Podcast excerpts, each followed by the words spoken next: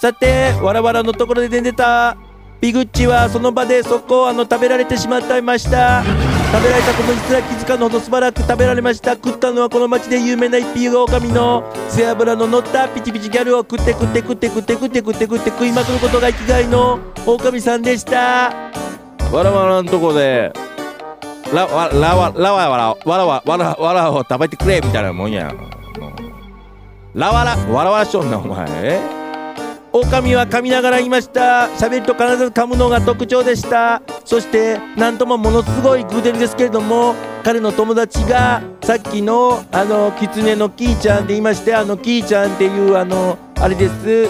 一緒にこの人たちあの一緒に住んでたんです。あの獣同士あの悪いやつ同士で住んでました。狼は狐のキーちゃんの家のところでまた寝てるブックを発見しました。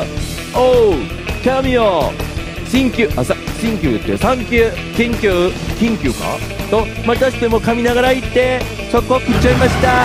さて狼はこれはお前ひょひょっとしてやな。いやひょっとしてか。3匹の木豚木豚いや木小小豚やんけ。ん小豚ならぬ3匹の小小ギャルえ？小ギャル小ギャル小ギャルチアンちゃんか。ちゃうんちゃうんか。とこの時点で気づきました。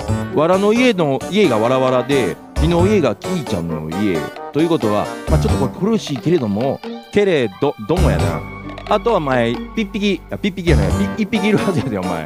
そんでそいつはお前3匹の子3匹の子豚のお話だとあのあれやん。リンガのリンガの家いやレンガの家にいるはずやで。さてお前3匹 ,3 匹の3匹 ,3 匹のお前コギャルの場合はあのもう1匹どこにいるのかな？どこにいるのかな？ああ Oh.